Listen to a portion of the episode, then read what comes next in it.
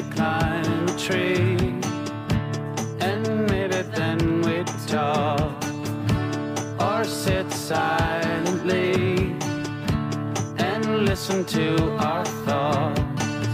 with illusions Hello, and welcome to the show. But wait, you say that's not the usual song I hear when I refresh my feed from the History Chicks.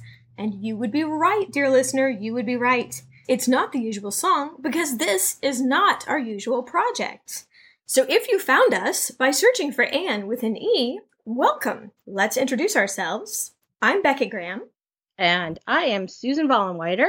Normally, our show is about historical women. As we just covered the author of Anne of Green Gables, L.M. Montgomery, we thought it was a natural fit to go ahead and cover the new Netflix series Anne with an E that is going to appear in your Netflix today. So, what's this show about, Anne with an E? Well, I'll tell you, according to the official Netflix description, Anne with an E is a coming of age story about an outsider who, against all odds and many challenges, fights for love and acceptance and her place in the world. Set in Prince Edward Island in the late 1890s, the series centers on Anne Shirley, a young orphaned girl who, after an abusive childhood spent in orphanages and the homes of strangers, is mistakenly sent to live with an aging brother and sister. If this sounds familiar, it really should, because Anne with an E, 2017, is simply a retelling of the classic Anne of Green Gables, first published in 1908. And you might have already seen the 1985 miniseries version starring Megan Follows, which is like the gold standard of Anne of Green Gables shows. Uh, this one's going to be a little bit different. So I would suggest you put that away. You don't compare it too much to it because the take is entirely different. Do you agree? I actually wrote in my notes, I wonder how the purists are going to feel about this. well, like the purists who wrote to us and stopped listening because we liked one specific version of Pride and Prejudice over another. I can't believe they did this. well, okay, so I guess truth in advertising. I like this version better than the 1985. Not that I'm disdaining the 1980s version. It is very sweet, and I can 100% see how it gets in your heart. Oh, do I ever? I'm the one that likes Little House on the Prairie. And it's not holding up to modern standards of cinematography. And that's okay. it's in my heart. It's part of me. The way that the Megan Follows version of Anne of Green Gables is in your heart. And that's fine. This is an additional version, and I think it's good. Good doesn't even begin to cover it. Within the first 10 minutes of watching this, I got so excited. Just it just for me it, even though i did fall in love with the 1985 version and i have read the books the actress who plays anne amybeth mcnulty just nails her you know she's just she's her to me And there is an explanation as to why this particular version is so dark. Yes, there's a great explanation. It was uh, created and fully written by Moira Walley-Beckett, who is a multi Emmy Award winning writer previously from Breaking Bad. So, Breaking Bad meets Anne of Green Gables. Wow, it's gritty, but it's not saccharine, but it's still so charming. We're going to cover episode one, which is longer than all the other episodes. Do not be afraid. They're not all going to be this long. This is about double the length of um, all the others. This episode was directed by Niki Caro, who you may know from having directed Whale Rider. And if you haven't seen The Whale Rider, it is delightful. And uh, Whale Rider is on Netflix now. So if you want to see that too, after you binge through Anne, or maybe you want to like watch it episode by episode. I, I I don't know anybody that actually does that, you know, and slowly paces themselves. Like the olden days when we had to wait a week. I know. Actually, on Hulu, you have to wait a week. They drop a show and then you have to wait a full week for the next episode. Those hipsters.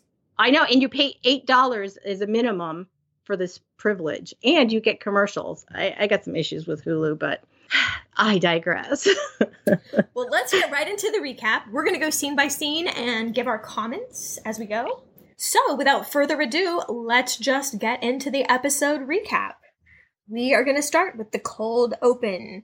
There is an aerial shot of a traveling man. He's on a horse and he's traveling with some determination. There's green land, there's ocean waves, intense string and drum music, and he sees the train and he has a very weird look on his face. We don't know who this guy is. We don't know anything except that it is an absolutely breathtaking series of shots. The exterior scenes, like this one, were filmed on Prince Edward Island, although most of the show was filmed in Ontario in two different places. But this scene just puts you on Prince Edward Island. It is stunning. Um, the credit sequence opens. It's the first time we're going to see this. The whole thing is so stylized. It's very dreamy looking with kind of an edge to it. The word Anne is carved into a branch, and there's a bunch of different quotes. just like slow vignettes that kind of appear on the screen. Two of the quotes carved in the branch are My life is a perfect graveyard of buried hopes. And also, true friends are always together in spirits and then they show Anne, the character, and there's one part where there's two of them like staring at each other like a mirror image and in my head i'm thinking oh that's talking into the cabinet you know oh, yeah that's but, katie maurice yeah, that's what I was thinking, but I love this opening. I actually watched it several times. so the next scene is now, if we've read the books, we know who this is, so I'll just tell you it's Matthew and Marilla talking.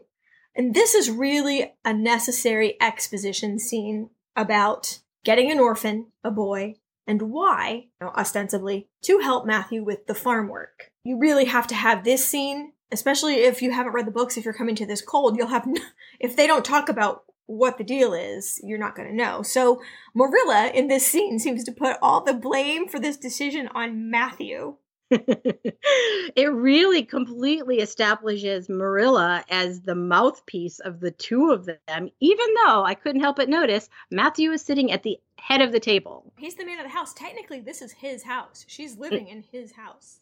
Right, right. And you know what this actually sort of reminded me of? They did like a close up with light coming through the glass of water being poured into the glasses and Marilla setting the table for their their meal. It kind of reminded me a little bit of Downton Abbey. You know how they always showed the servants pouring, getting the table all set and measuring everything out at the beginning. Oh, how she was so nervous that she kept kind of redoing where everything was and lining it up and uh huh. Yeah. So do imagine this house where, for I don't know, 40 years maybe, where Marilla talks and Matthew is silent. Like, Matthew is Wilson from Castaway and Marilla just has something to talk to. And I was struck by this from this early, knowing the rest of the story. Matthew sure is used to being talked at, isn't he? Yes, he totally is. But when That's Marilla a... tells him to wash his hands, it's kind of clear about who's the boss. At least, who's the daily boss. Obviously, this man's going to pick his battles later, but as of right now, he allows her to henpeck him to a degree that, eh, you know, it's comforting, I guess, to know what you're supposed to do. I couldn't help but think that maybe some of the 1985 version people will be going, wait, that doesn't look anything like the inside of the house, you know, of Green Gables. That's not how it looks. It's supposed to be Victorian and frilly. And this is more more authentic it's more austere and very few frills there's very few pretty things around the house and i think that's more indicative of the period than the 85 version don't you yeah and i think we'll see some interiors later in the series that are a little bit more overdressed overdone, but but the Cuthberts aren't those people. No, not at all. Although I'm getting ahead of myself a little bit, but Anne's room has lace curtains. I think that those may have been the only ones I saw in the entire house. And I wonder if that's when ladies got engaged, they made a bunch of things and put in their chest, and I wonder if that's her mother's. Oh, excellent. From the trousseau or whatever. Um, mm-hmm. So you don't want to, you know, you don't want to waste them. Then again, if it doesn't fit your style, you'd put them in the upstairs gable room, you know, where nobody's going to see them. Yeah, or you'd have guest day and you want to make the guest room maybe a little bit posher. yeah, okay. So next we're going to see Marilla opening the gate. We're outside now, and Matthew drives the horse in the um, carriage. It's an open. What do you call that? I'm sorry, I just had a mind blank. I actually just think it's a wagon. I don't think it's any certain kind of carriage. Yeah, it's, it's not like fancy. It's just yeah, utilitarian open air carriage and Matthew travels through and travels down the road and he passes another house and there's a lady sitting in the window and she's just staring outside and she sees Matthew coming, you know, it's like, "Ooh, what's going on? What's going on?" So I thought she was knitting. You know, when I first saw this, I'm like, "Okay, Mrs. Lynde is knitting." And then upon second watch, I said, well, maybe not. She looks like she's sewing. What's the deal? So, in the original text, it said that Mrs. Lynde was known for making cotton warp quilts. So I looked it up. What's a cotton warp quilt? Well, evidently, it is knitted. So I could have been right, you know, subconsciously. It is Okay. knitted. But ladies liked to knit these because you knit them in small squares, i.e., portable. So when you're going to visit your friend, you can take your square and you don't have to drag this whole, you know, behemoth thing. So you knit the little squares and then you sew them together. So I think it is a knitted thing, but she was in the process of sewing the squares together. Oh, see, I saw knitting, so that shows you how how much I was watching. I was too busy going, "Oh, there's a pretty, you know, brick Victorian house. That's really nice." And then, "Oh, there's a lady sitting in the window." Yeah, cool. So, um, Mrs. Lynde, I wrote down, is the next door app of the 1890s. oh yeah, she I totally mean, come is. on, nothing gets by her. I mean, we are actually in epic revolt against the next door app at our on our block because it's like really nosy neighbors. It's fine. I don't know why they didn't call the app Gladys Kravitz, you know, from Bewitched. I know. what is going on in her mind? Okay, she's trying to figure it out. Well, he has his fancy clothes on, so he hasn't run out of seed. He's not going to the store, and it's just the wagon, and it doesn't look particularly clean. And he's driving slow, so he's not going for the doctor. Ah, and it's like making her insane. And Marilla in the previous scene had predicted that Mrs. Lynde would be right over. Marilla knows her neighbors very well. She definitely doesn't need the next door app. Here we go. The next scene. Scenery, scenery, nice scenery. Railroad montage, and then we fade cleverly, I think, through the window. We catch little glimpses of a face, of a face, of a face, and the focus moves to where you see, hey, it's Anne! Or a girl with red hair that we can pretty much be assured is Anne at this point. I think so. If you don't know it's Anne, um, I don't know what you thought you were watching. The thing that struck me, really the only thing I have written down for this scene, is that her wistful look was quite well done.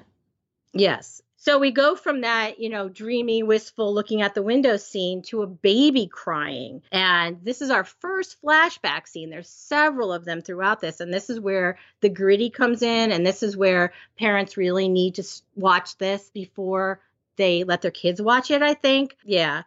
But uh, there's a woman and she's slapping Anne and she's yelling at her that Anne is clearly being overworked. She's clearly being abused. The woman's yelling, You're more trouble than you you're worth. She called her a piece of trash. I know. I do not even get this. So, evidently, from the book, her parents, when they died, the cleaning lady, their cleaning lady, took Anne in and then gave her to someone when her husband died to be a little tiny servant at about the age of four or five. And then she was passed to another family when that household broke up. I, no one is monitoring where she is, who's got a hold of her, how she's doing, what her welfare's like. There is no one. Mm-mm. Um, I have to say, during this scene, I was glad to see that at least the little boy feels for her. The little five year old boy seems to be the only one upset by this treatment. Everyone else is like vapid, like, oh, well, that's what happens around here. And I have to tell you, probably everyone has bruises, even the lady of the house. Yeah. It is not good. And purists will say these flashbacks are not necessary, but you know, they skate over all this in the books. Yeah. I don't know that 1908 audiences, A, were ready to hear the realities of orphans at the time, or B, if it was widely known how they were treated. Because, like you said, there was no DCFS or whatever to, you know, check in on them. They were just earning their keep from a very, very early age. Horrible life. So I'm so glad they went off book. That just brings like so much realism to the story. And people will say it's not in there, but if you go back, there are references to this treatment. So it's in the original copy, purists. It really is. It really is in there. Um, okay, so present day now. We've come back from the flashback to see Anne hyperventilating in the train car with Mrs. Spencer, who has accompanied her from the orphanage, who honestly does seem nice, but I think she's had it with Anne talking, really, and they have a conversation. and you can see Mrs. Spencer, you can see her praying, like, don't start, don't start, don't start it up again, please. I know. Um, and uh, she quotes Jane Eyre, and she's like, "I just love Jane Eyre, don't you?" And Mrs. Spencer says, "I don't know. I've never met her." Which actually kind of struck me because remember on the Lucy Maud Montgomery episode, we talked about the literacy rate of Prince Edward Island at the time. It was extreme. What was it, 90%? percent mm-hmm. Yeah. So why wouldn't Mrs. Spencer have even, you know, had a passing knowledge of who Jane Eyre was? I thought. Well, here's but. the thing though literacy doesn't mean reading the classics, literacy means you can conduct your daily business. Oh, oh, excellent point. Yeah. Like, okay. i.e., you can read the Bible, I think would be mm. the benchmark. Yeah. of literacy. Um, and here's the thing I want to actually say the quote from Jane Eyre because what's not said is interesting too, to me. Okay. This is the quote from Jane Eyre If all the world hated you and believed you wicked, while your own conscience approved you and absolved you from guilt, you would not be without friends. So that's something that Jane Eyre's little friend says when they were enduring the pain and abuse at Lowood School. So there's definitely um, that's the reason that Anne would take that so to heart because she was in the same situation as those two little girls being mistreated mm-hmm. by unfeeling adults.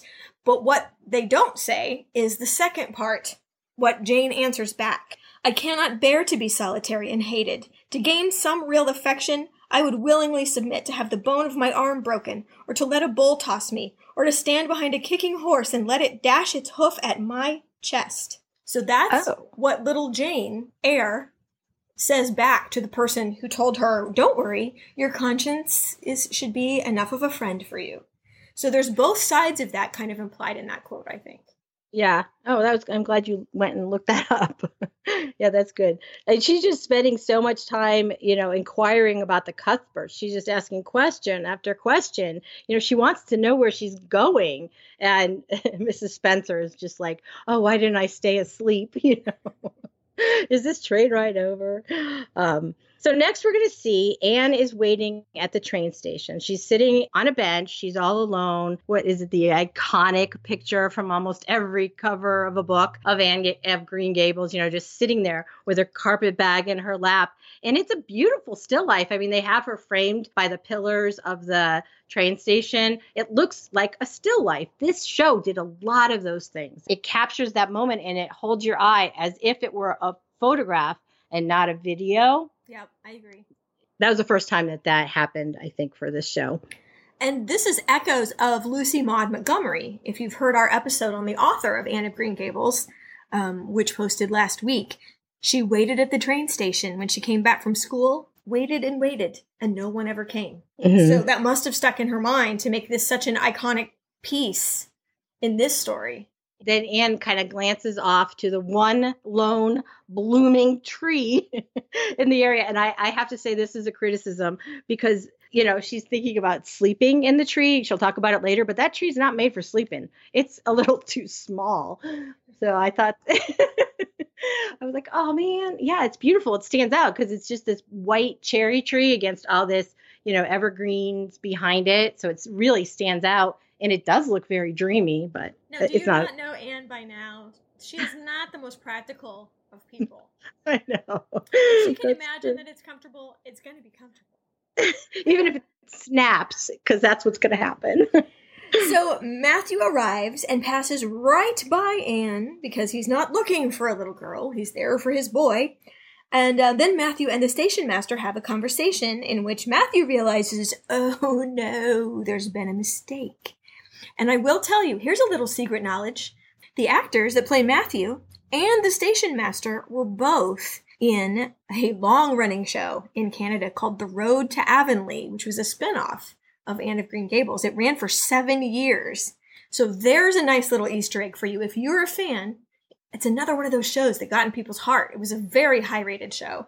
I liked it when he first arrived. There's two women coming out of the train station and they give him kind of a flirty good afternoon look and he just looks like awkward you know he's like looks down at the ground and just kind of mumbles at them which is another indication of his personality it's like oh no don't let the girls talk to me poor little thing he's so shy you know what else i noticed in, in the train station is a nod to realism there was the glass is like old glass you know how old glass um, isn't completely smooth like modern glasses. It was kind of bumpy. There was old glass everywhere. So the images that are shot through it are kind of bendy, which is exactly how it would have been. Oh, dear listeners. Susan asks me, who lives in the house of wood, if I'm familiar with wavy glass. Why, yes, I am. Why, yes, I am. Yes, you are. Yeah, my bedroom window in the house I grew up in, it was well over a hundred years old, and I had bendy glass, and it was it had like frost on the inside in the morning in the wintertime. Might I add, ain't no transparent piece of glass in this house. So, Oh my goodness. So the station master is completely oblivious to Matthew's distress. He is a cheerful dude that wants his lunch. Matthew appears. That's all he's waiting for. I'm out. Good luck to you. I haven't got any more orphans concealed hereabouts, he says jokingly as he pats him on the arm and leaves. Not my responsibility. I'm not, not my circus, not my monkeys. That's right.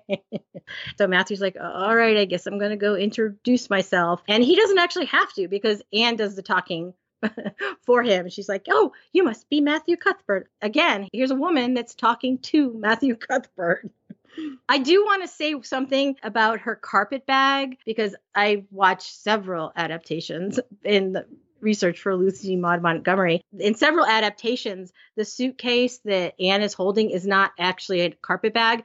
It's a square suitcase, but in the book, it's a carpet bag. And in this show, it is a perfect carpet bag with a perfectly broken handle. Walley-Beckett, who wrote this, is Canadian. And so she grew up with Anne of Green Gables. So she was intimately familiar with the story. So she was able to pull little details like this out of it, which really will help the purists get through it, I think. I reserve that level of prop admiration for this show and then also in the Hunger Games. Somebody read the Hunger Games to the point where the first time we see Peeta Mellark's feet, his shoes are double knotted, my friends. So I admire prop people who have read the material directors who allow them to be firm. Yeah. So, hooray for all of you. Yeah. so uh, Matthew decides he's going to kick the can down the road, and he meets Anne, and they walk back to his wagon, and she's just chattering the whole time. This is the part. Oh, this is the part that. Here's what she says I'm ecstatic. I've never belonged to anyone before. Have you always wanted a daughter? And she's like twisting the knife in his poor little soul. She names the horse Belle, which is b- bewildering to him, but somehow entertaining and attractive. And and she says, I'll be obedient, but I'm going to liven up the place. You know, she has a whole strategy that she has imagined on the train about how she's going to make this a success. Oh, you know, how does she describe them? Two hardworking older people who haven't had the joy of a child in the house. I'm paraphrasing, I didn't write it down. But, you know, she's just really got not only her job description written out, but she thinks she knows exactly the kind of house that she's moving into as a quote daughter. So the drive, let's call it the drive, part one, where Anne baffles him further, I have to say, talking, talking, talking. And it's the beginning of Matthew's changing or is it changing back? I don't know. To an affectionate man. Like she'll say things like, that cherry tree is my first friend here. And doesn't she remind you of a bride? And if you have big ideas, you have to use big words to express them. And finally she realizes, oh wait, oh wait. She said, am I talking too much? Because I really can stop if people tell me to, but I, I've been told to stop so often that I'm so relieved. And he's like, I don't mind it. Like it's probably relaxing, probably status quo for him to be listening to someone talking to him. I love the first shot in that scene because it's Anne's hand and she's kind of like riding the waves of the wind like a kid would do out of a kid. I do it. You know, when you stick your hand out the car window and you kind of ride the wave of the wind. She's doing that. She's doing it outside of the wagon as she's going along. And it's interesting because cars wouldn't arrive for another 10 or so years on Prince Edward Island. And then the, they are banned. The year that Anne of Green Gables comes out, they ban cars from the island. Because they're wrecking up the scenery and wrecking up the soundscape. Yeah, it's just like really, really wealthy people have cars. We don't need to cater to them. This is not, this is our land. And so they banned cars from 1908 until 1913. And even then, they only allowed them to be driven on Mondays, Wednesdays, and Thursdays. Part of her chatter is that she says, A daughter is a little girl that grows up to be a friend. She says she read that somewhere. So it's just establishing her as, you know, the reader that she is again, you know, as, as if Jane Eyre didn't do that. and this whole time, and it comes up again, and I will refer to it again. This whole time, I've been wondering, where are these books? Mhm. They weren't at Mrs. Hammond's house. I'll guarantee you they would have used them as toilet paper. So they weren't at the cleaning ladies, who I do believe was illiterate but kind, back, you know, when she was a small child. So there's not too many places left Anne's been. So I'm guessing the asylum must have Yeah. some kind of library. Um, and she does say later that she went to school only for a short period of time when she was in the um, orphan asylum. But I, you know what? Part of me wonders if she stole books. Because she's just so drawn to them. Like Lucy Maud Montgomery can't remember a time when she didn't read because she taught herself at such an early age that I think that's kind of what Anne did too. I mean, really? A kid who's only been to school for a short period of time can read Jane Eyre? Well, I know, and I still can't figure out where the book even was to be taken. So I guess that's Mhm. just an up in the air thing. We'll never know. But Oh yeah, one of the mysteries. Uh, we next cut back to Green Gables, and Mrs. Lynde, as expected, arrives to find out what the heck is going on with Matthew leaving in the cart. But she's like all, uh, you know, she's playing around and asking these questions like, "Oh, it was so interesting to see Matthew." Driving down the cart this morning, and Marilla is not playing at all. She knows her friends so well that she had the tea water ready before she arrived. um, conversely, I must insist that Marilla, in fact, is playing. Marilla is full on messing with Mrs. Lynde the whole time. Oh, really? I'm not feeling very sick. She is totally, she's not smiling, so we're not getting it necessarily, but she is winding Mrs. Lynde up on purpose. so we go back to what I like to call the drive, part two. So full of scenery. That's the main objective of the drive, number two. And they have the famous red hair conversation where she said she can't be perfectly happy because she has, well, what would you call this? She says and holds out her hair, and he's completely like, ah, it's red, isn't it? Like, wait, maybe I don't know. What's, what am I supposed to say? Um, poor little bewildered dude.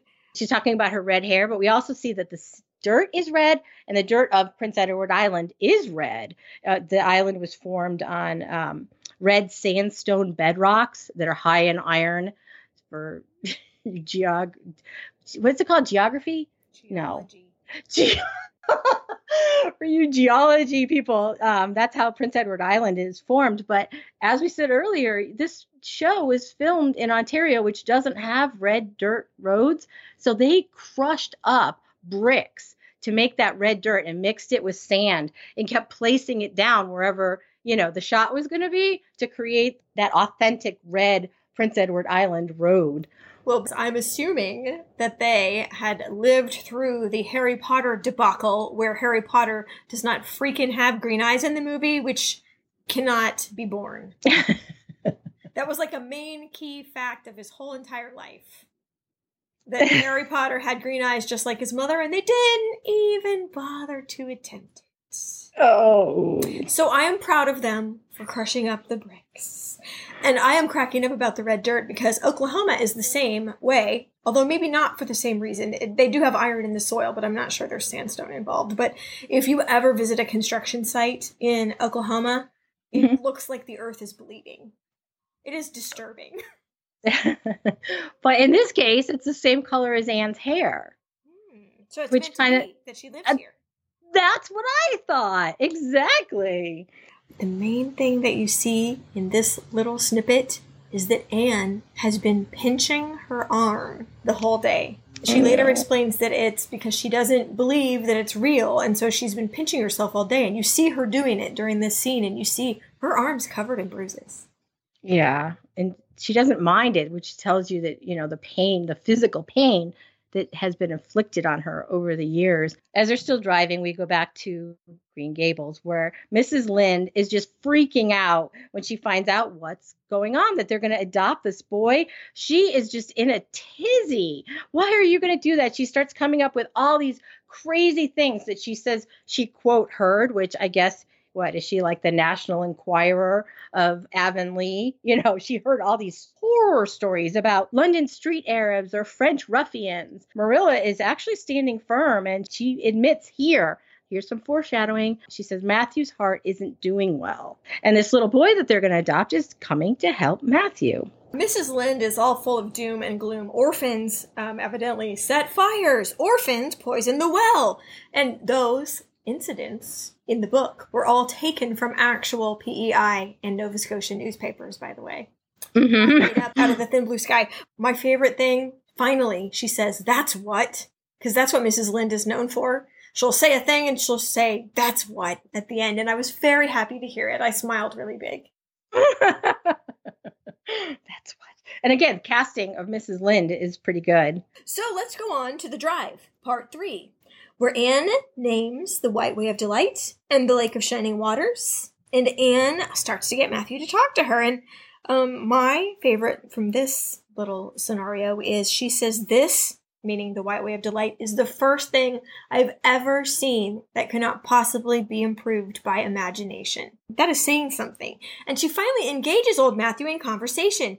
Do things ever give you a thrill? And he looks at her with so much interest right after that. Like he wants to participate and he doesn't know what he's going to say and he digs down deep and he tells her, well, I get a thrill when I turn up them ugly white grubs in the cucumber patch and that's an okay first try, I would say. Uh, me, Beckett, would say that he did a good job for the first time out.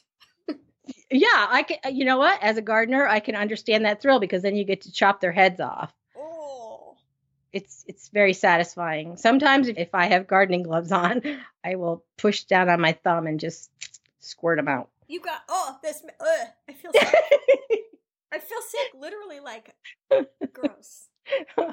have you ever had your lawn eaten by grubs? Because I have. I had to rip up my dead lawn. It took so much effort that I whacked my pelvis out of alignment. And I was in therapy for several months trying to get it fixed. Well, okay, so yes, I went out and put in a vegetable garden and I had to cut some sod. And when I was rolling it up two times, just two times, I saw these white things and I just um, threw the whole thing of sod onto the trailer. Like, au revoir arrivederci, whatever you are, larvae. I don't know what you are. And I, I fully think they were probably locust larvae because they were big and juicy, like. And I know they uh, sit under there for 17 years, but it, they were awful big. And so I don't know what they were, but they're gone now. Wherever you took your sod, they're living the, and multiplying. No, I don't care. it's not in your yard. that is an SEP. That means it's somebody else's problem. Nice. Um, I have to admit to you, Beckett, I don't understand. I don't remember how she got to the horrible beating flashback. What was it that's. What she was saying is that she was often told that she was a nuisance and not to talk so much. And she said it sure seems to make some people angry when they have so many children. And that was like a little window into her past life, I think. Oh, I see. And so that's when she has a flashback to a horrible beating by her drunk employer, uh, Mr. Hammond, I believe. And he is just whipping her. She's outside, you know, she's leaning over a tree stump and he's just whipping her and whipping her. And then suddenly he stops, grabs his heart, and has a heart attack right there. Instant karma. How shall I put this? I found myself wondering about darker things, and glad she was so young. I'm not going to go into any more detail than that. I'm glad he's dead. I think everybody's glad he's dead, but there's no one to help her anywhere, Anne. You know what I mean? This is her life. Mm-hmm. No child services is ever coming to save her. Her parents are dead. Everyone around her thinks she's a piece of trash. What are you going to do? Oh my gosh. And this Matthew could very well be the first person who's ever treated her and talked to her nicely, like the human being that she is. And Matthew might actually be the first person who has ever talked to her like a human being and not like, like you just said, a piece of trash. No wonder she's attached to him, if that's the case.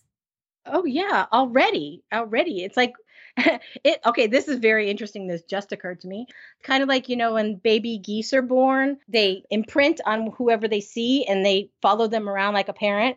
Which is kind of ironic because right then it's kind of her coping strategy and has these terrible moments of I'm just going to call it post traumatic stress moments right. and she copes by finding kind of a sweet story to talk about and using her imagination. So at that point, she talks about how geese mate for life and they're a romantical species of bird. And I think it's cute that the word romantic embarrasses him. I would know about that. no. Those two ladies that were kind of flirting with her at the train station. Oh, no, no, no. Ooh. So, one thing she says is um, when he said, We're about a mile from home, and she said, Home. What a wonderful word. So, they get to Green Gables at last, and we pause in one of those photographic moments that you were talking about earlier. We pause because Green Gables is another character and it's a moment to let the audience like oh, we're really here. The iconic pictures that you have. So there's Green Gables at last. I mean the first thing she says when Anne sees it, she says Green Gables is real and we're home. And she takes Matthew's arm as they drive through. And what's the first thing Marilla says? Does she say, I'm glad you're home? So nice to meet you. No, she says, Matthew Cuthbert. Who's that? and in in that instant, Anne goes from being the human being that she was riding with Matthew to an object again. Right then, boom, like that. Her little face oh. makes my heart hurt so bad. I know that Amybeth McNulty is so good in this role. Uh, so implied, but I don't think actually said because I wrote this down and then I went back and I don't think she said it, but implied is the old "you don't want me because I'm not a boy." And as we discussed, that applies to both Anne of Green Gables and L.M. Montgomery herself, the author. This, yeah. again, you know, Matthew gave her no hint this was coming, and I really blame him for that. I'm sorry to say he did a bad thing. I don't think it fit his personality to go ahead and and have that conflict, but he did a bad thing. I think. He no, he he did a very very bad thing. It, you know, and Anne did say, "You don't want me," and then her, her knees go weak, and she drops to her knees, and she kind of goes into one of these fugue states, I guess. You know, her eyes just get glassy. It's you know, it's a total panic attack. People's voices are kind of garbled, and all she can really hear is her heart beating. You know, Marilla can't understand why this girl is being so dramatic, and Matthew's like, "She's traveled a long way to be disappointed." She did. No, she came from Nova Scotia. That was a I tried to find it how long it would take by train, and there's no train service now, so I couldn't. But it's 15 hours on a bike. my gosh! it would be infinity on a bike, as far as I'm concerned. Avonlea slash Cavendish, the real Cavendish, the fake Avonlea, is on the far northern side of Prince Edward Island, like right in the smack in the middle of it. So she, Nova Scotia's down to the south of there. So that's a that's a haul. So I would just like to say that at this point she could have been Cordelia if she had just held out a little bit or worded her sentence differently because Marilla would accept whatever name she said as long as she said it with authority. If she had just said, you know, what's your name, little girl? And she would just say, Cordelia. The end. She would have been Cordelia. She messed up there. But I have to say that Marilla so good right here.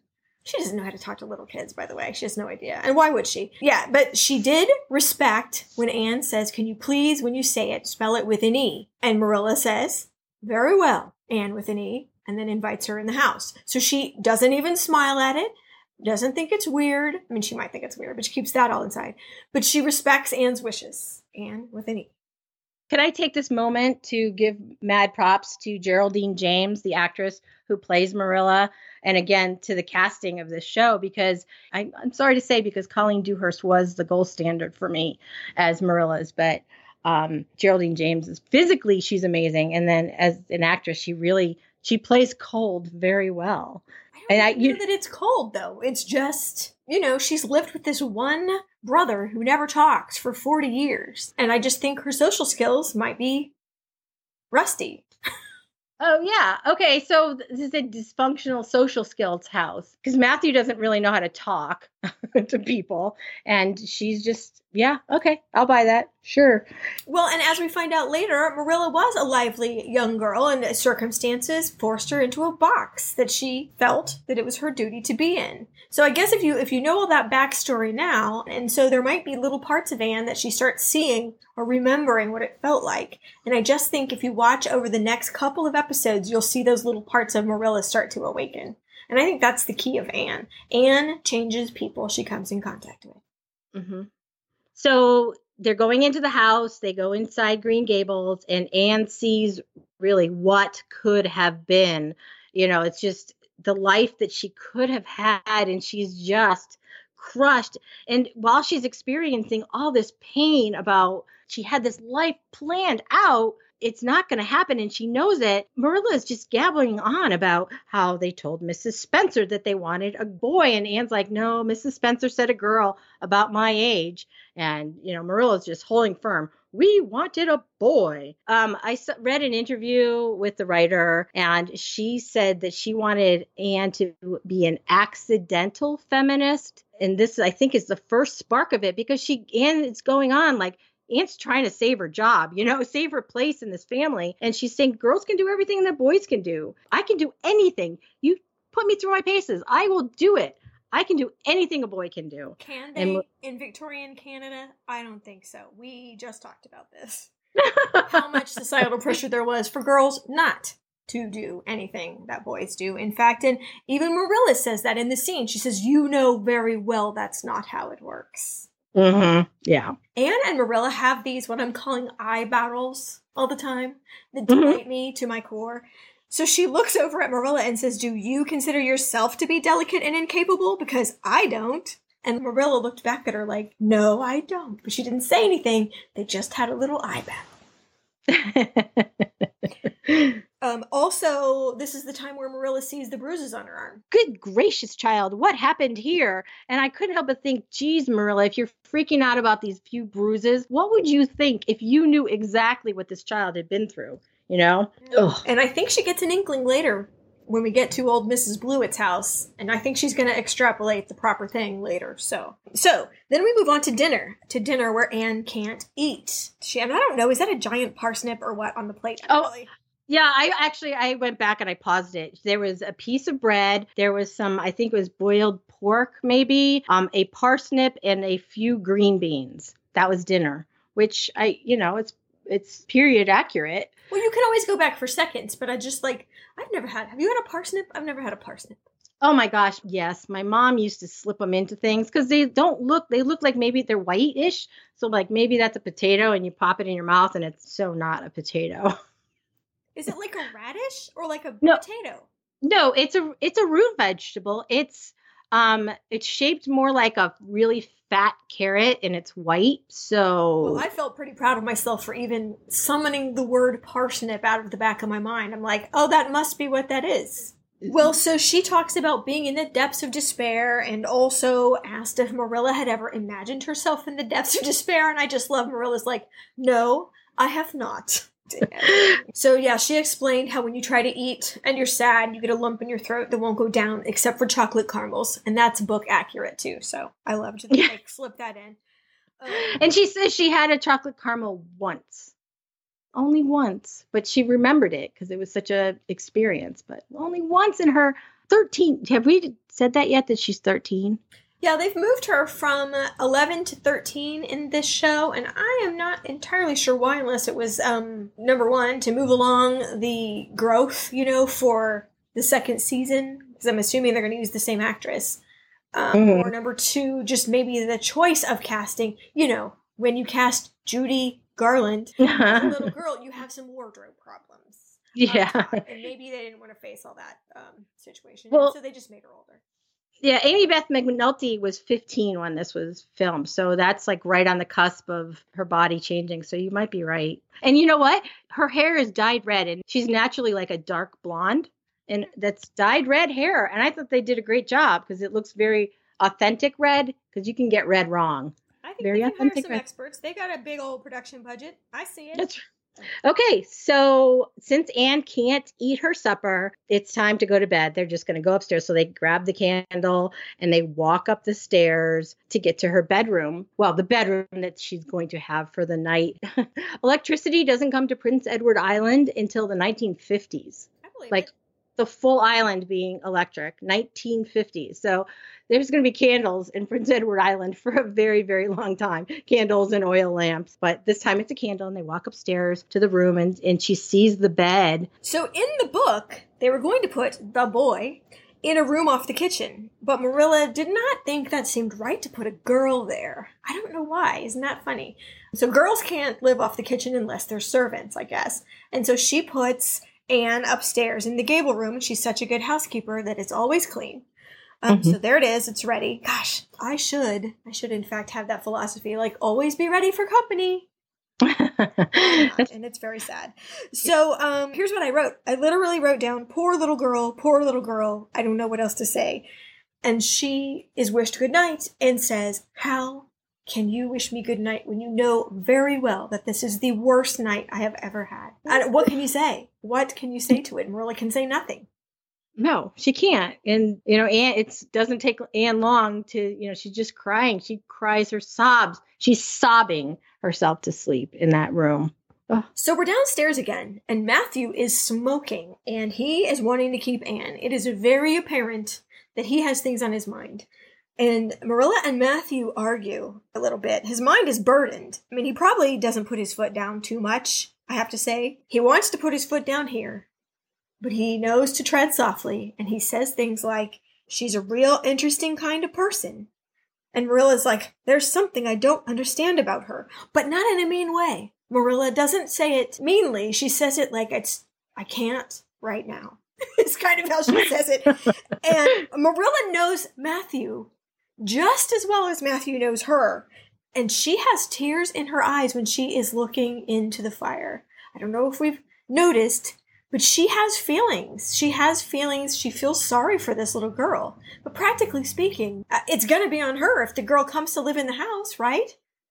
Yeah. So the next thing we see, it's morning. The farm is coming to life. There's roosters crowing. And where is Anne? She's talking to the cherry tree outside of her window. Marilla comes in and she's like, What are you doing? And she's play acting. Again, here's Princess Cordelia. Yes, dearest Snow Queen. you know. And it was a little more, quote, scope for imagination that the tree was providing her. She names the tree. She names everything. And so I have to say, here's another little photographic moment. Not a happy one. She thought, you know, well, I was dreaming. I was dreaming that today would be different and that you'd want to keep me. And Marilla's like, nope, and heads downstairs. And Anne's face, Anne's little disappointed face, they freeze on it for a minute. And I have never seen the like of a heart wrenching look. And nobody sees it. Marilla didn't see it. Mm-mm. Matthew didn't need to see it. I think he feels it in his heart. So now we see Anne. She's dressed. She's got her little bag. She's looking wistfully at all the things, um, including a picture of three siblings. More on that in the future. What are you doing? Marilla accuses her of stealing.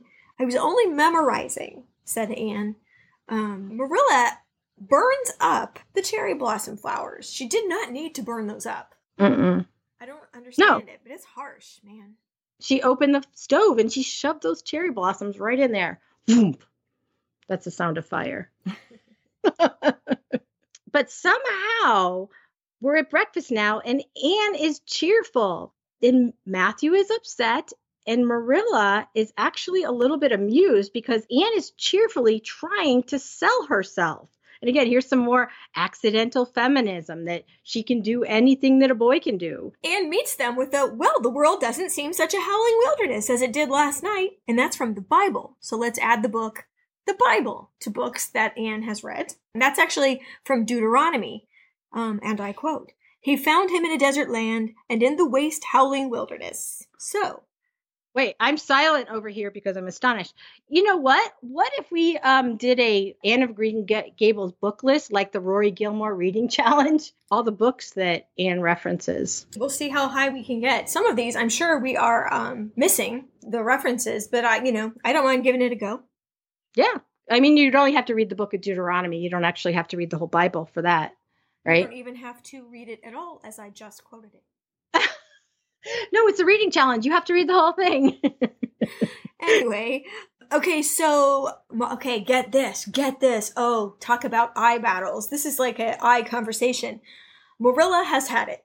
I think Marilla's mind is too full of stuff, and she tells Anne sharply to hold your tongue. And Matthew flashes back to when Anne told him how everyone was always telling her to be seen and not heard, and how many times in her whole life that she's heard that, and you know, kind of how sad it made her, and how nice it was to be able to talk at last. And I think Marilla's comment kind of struck Matthew like, oh no, she's going back to this now, where nobody's going to hear her anymore. Like a vital part of her is going to be cut off. And I, mean Matthew's not thinking in those terms, but he, I think he feels the contrast. He's kind of like the heart of the family. So Matthew throws into the conversation casually that he's gone ahead and hired a French boy. What? Why a French boy? Well, many of the French Canadians, Canadiens, got booted out in the late 1700s to become Cajuns. They were Acadians, and they were booted out in the late 1700s by the British. And there seems to be lingering, even at this late date, some kind of class warfare. And throughout L.M. Montgomery's books, often the servants are French. But here's the problem with boy servants. The big boys, the high school boys and older, go off to work at the canneries or on a, ship where there's money, career. That's a manly thing to do. Um, they're not going to be farm hands. And so it's the middle school boys that are left to work on the farms. And so maybe I was thinking why they wanted to adopt a boy is to kind of like grow a loyal big boy up in the family so he wouldn't leave when he got big enough to go work, you know, in industry.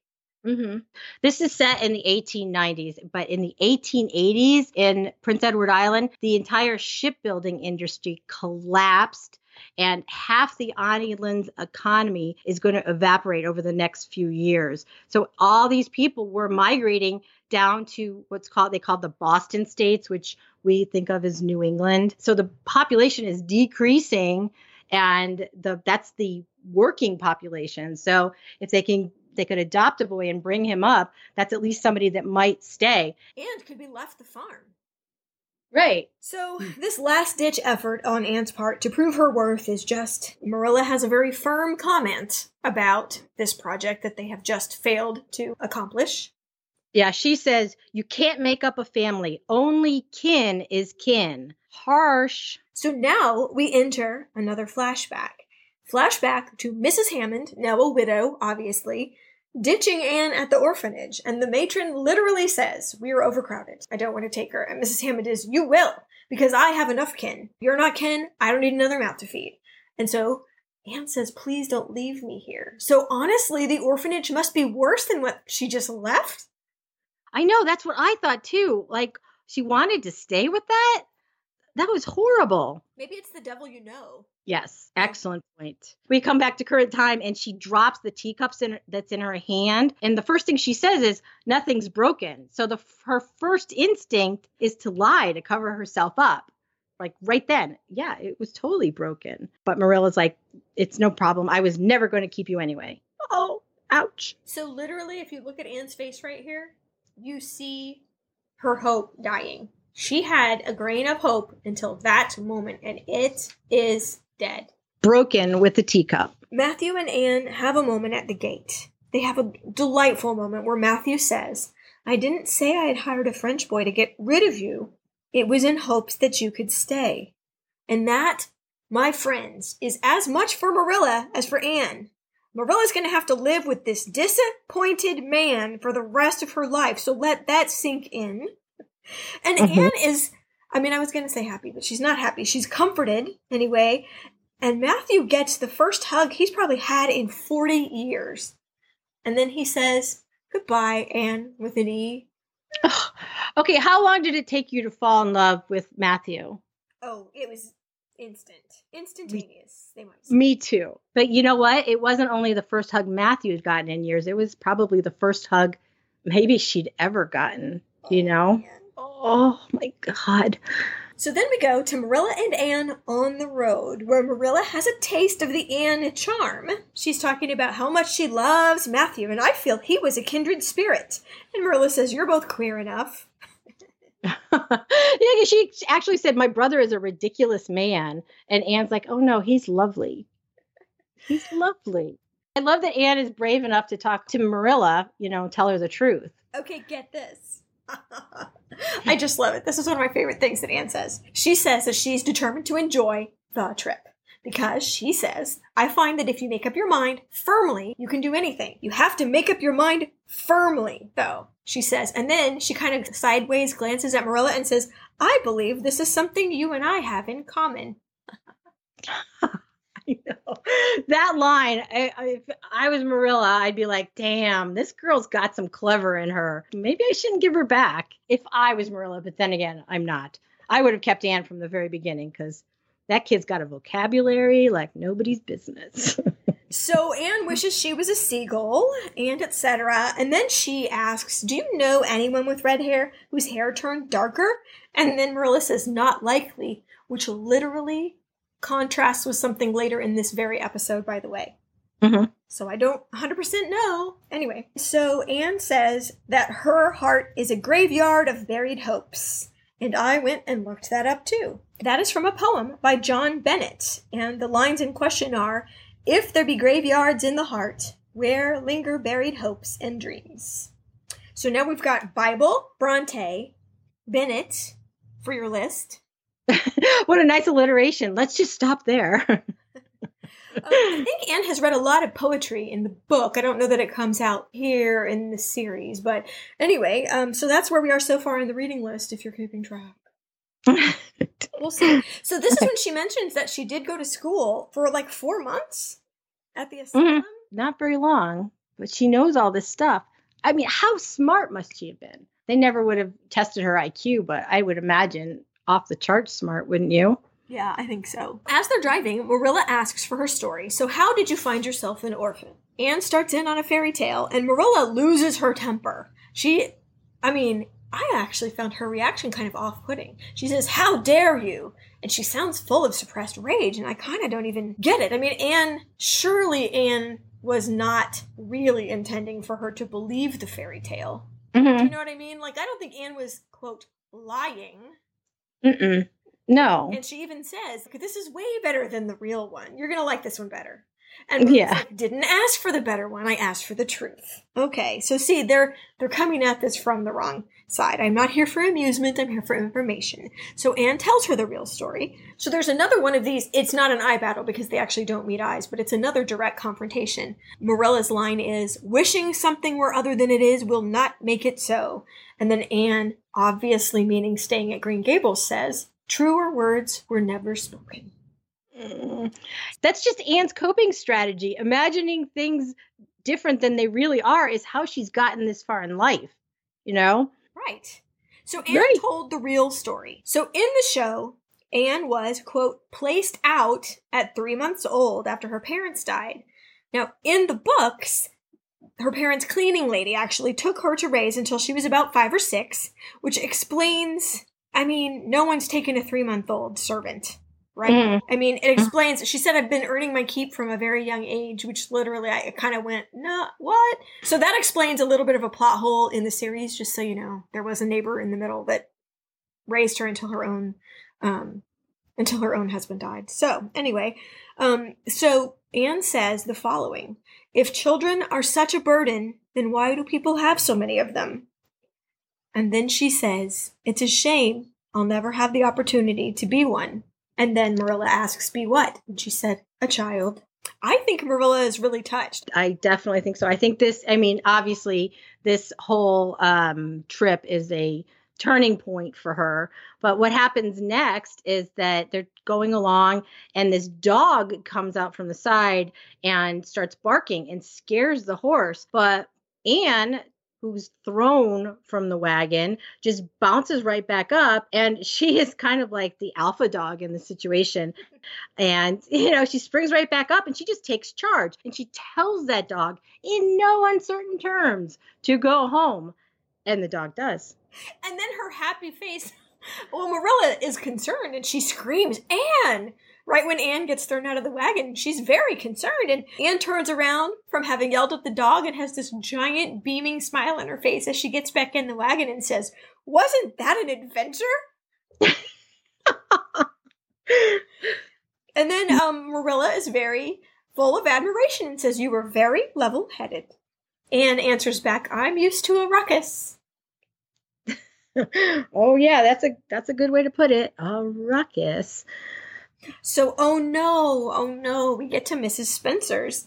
And Mrs. Spencer has a plan for Anne's future. Here's Mrs. Spencer's calm oasis. I'm saying they walk up and either she has a lot of help or no children. I do not know what's happening, but it is like a beautiful, quiet. There's lilacs. Mrs. Spencer was at the orphanage because she was getting a girl for herself. But they don't mention that in the series. No, no, actually, I think they do at the very beginning. And, and I think Marilla mentions it. Okay. Um, just in passing that she, but we never see the girl. right. Yeah. I like at least how Mrs. Spencer refers to her as Dear Anne. Oh, dear Anne, how are you? And she's also sorry, by the way. So we are in Canada. Ah, she's sorry. And Anne's little face, and I just wrote, I just wrote a sad face on my paper. Anne's little face. Hmm Yeah, Mrs. Blewett is the solution that Mrs. Spencer comes up with. She's like, oh, it's positively providential. She's got the perfect solution. They don't want Anne at Green Gables, but Anne can go help Mrs. Blewett out. She's got a lot of children. Isn't that delightful? and I think, you know, all of us who are watching it are like, heck no, that's not delightful. That sounds horrible. That's exactly what she just came from.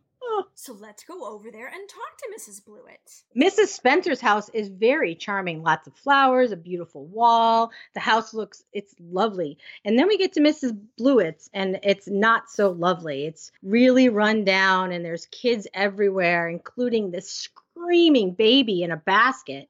The squalor is killing me. And while Mrs. Spencer was prim and proper and sweet and genteel, Mrs. Blewett is a harried and screaming. And if we thought Marilla was cold, this one is intentionally cold, I think. I wrote here, Mrs. Blewett is a crazy dirtbag. That's what I wrote. And she's like, Well, you're wiry. Well, I don't suffer no fools. You're gonna get the toe of my boot if you don't work, and no mistake. She does not match up with Mrs. Spencer at all. So is there no zoning? Of course there's not. But these two women couldn't be more different. But what gets me is that both of these women don't see anything wrong with a small child being treated this way. This casual transfer of responsibility, like we're giving away a kitten that didn't work out. I mean, until the 1920s, Canadian orphanages focused on what they called apprenticeships, which means, you know, you send small boys to be farmhands, you send small girls out to be servants, and rather than foster care, like they need to be working for their keep. They're not children that must be protected. It's shocking. The lack of compassion from Mrs. Spencer startled me. Yeah, me too, because you would have thought that maybe she was a little nicer, but I think she's still basking in her, you know, this is a positively providential idea. Like, oh, I'm so brilliant. Look at this. This is a perfect fit. I at least think Marilla feels it. If neither of these other, quote, respectable women are mm-hmm. feeling at all weird about this situation, at least the person we're concerned with, Marilla, does. I do believe. Also, by the way, Anne is correct. When a baby has colic, gripe water does work. It's um basically like fennel water or fennel tea. It really does work. Huh. And but she recognized it right away, and you know, she whispers to Marilla, she's like, "Oh, that's a colic cry." You know, it's like I know what that is. Oh, yeah, yeah. And so I laughed so hard when Marilla put on this prim and proper lady act of, of course, I couldn't possibly act without permission from my brother. We know it's an act. We already get it, which proves that Mrs. Spencer sure doesn't know Marilla very well, because we don't either, and we already know that is full of poop. So, um, also, I want, speaking of prop guys, if you're listening, that laundry basket that Mrs. Blewett is holding, she doesn't deserve it. I think I need to give you my address and you need to send that to me because I really like that basket. The one she's holding, not the one the baby's sitting in. But man, that actress that plays Anne is great. I mean, that one pleading and despairing look tips the balance, I think. And then the baby crying in the background is so stressful. Mm-hmm. Yeah, even just watching it. And, you know, Marilla really just came out today, she says, to find out how this mix up happened. And you can just see Anne's face. She's like, wait, what? Wait, what? You mm-hmm. know, this is what? What did, she saying? You know, am I hearing this right? But she's just silent. She's She's not going to say a word. She's afraid to mess it up. If she says anything, there's nothing she can say. This is a pleasant surprise that she was not looking for. She was fully prepared to dig right in, I guess, find the fennel, make the gripe water, blah, blah, blah. Mm-hmm. What a nice surprise this is. But on the way back to the wagon, Anne has already recovered enough to make a witch joke. and bless Marilla, she pleads for silence. On the way home, no talk. I have things on my mind. And Anne makes that little gesture where she closes her mouth with a key and throws it away. yeah. Okay. If you say so, i am going to be quiet. Not a problem. Not a problem. But is probably like, oh, great. Now I got to go back and eat crow with Matthew, you know? So next we're going to see Matthew. He's out tinkering on something outside in the barn as he always does. You know what? His fingernails are dirty. I love that. I mean, I don't love dirty fingernails, but it's so authentic for somebody there, you know what? He would have had dirty fingernails. And he sees Anne in the wagon and he has this huge smile on her face. It's like, oh my gosh. His dream came true. Anne's dream came true. And they pull up, and Marilla looks at him and she's like, Wipe that silly grin off your face. Like Marilla is kind of mad at herself for giving in, um, I think. But Anne can't stop smiling, and I can't stop smiling. And it is a beautiful, beautiful thing. It is. And Matthew and Anne have this moment of, you know, where they look at each other and just smile at each other like, yes, oh my gosh. that was so happy. So in the barn, the brother and sister, while they're milking, decide on a one week trial for Anne. Uh, and then she says five days. So I guess maybe either she's already been there two days. Is that what they're thinking? She's already been there? Well, it seems like to me that Matthew had some face on that we, the viewer, can't see because Marilla, he's pushed her buttons, I guess. And um, I wonder if that skill was a little rusty. Speaking of skills being rusty, he knows how to push his sister's buttons, and he did off screen. So that was delightful. so now it's bedtime they go upstairs and I have no use for little girls who aren't neat. You know, I was so upset last night that I, I will be neat. You know, she's taking off her clothes to go to bed and she's folding everything up. But then all of a sudden it's time to pray. And Anne's matter of factly, she doesn't know how to pray. And Marilla is aghast. She says, Don't you know it's wicked not to pray? And you know what? No. In fact, no one has even brought that up in her entire life, except for, I say, in the book, Mrs. Thomas, that's the cleaning lady that took her when she was really little. missus mm-hmm. Thomas told me that God made my hair red on purpose, and I've never cared for him since. that's from the book, by the way. So she has heard of God, she just doesn't approve of his choices at this point her view of religion is it's all words you know it's about poetry she likes the idea of prayer but um you know, personally, prayers as a chore, which is what she's having her do, uh, I don't think that's a good idea. But also, on a lighter note, um, Anne is also sorry because she's Canadian. Okay, Amybeth McNulty is actually Canadian Irish. She lives in Ireland, and she had a dialect coach come in and told her to, you know, pepper it with some sorries. And there's an aboot somewhere. Marilla says it. I didn't write it down, but there's one aboot that I that I got um, but the sorry is the thing that's cracking me up. Yeah, and the man that plays uh, Matthew Cuthbert, it's R.H. Thompson. He is actually Canadian, and he had to tone down his accent so that it would be more like the other actors because Geraldine James is British. Well, Anne is really willing to do whatever it takes. And I have to say, I love her unconventional prayer idea. Like, if I really wanted to pray, I would go into a field under that great sky and I would just feel a prayer.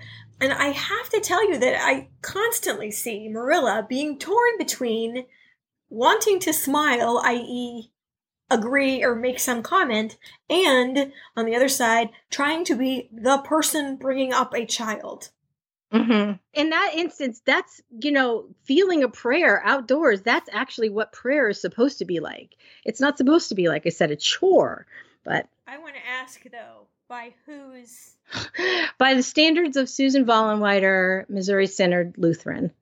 okay, I'm just saying because I, I have no uh, dog in this fight, shall we say? So that all that uh, doctrine stuff's going to be on you.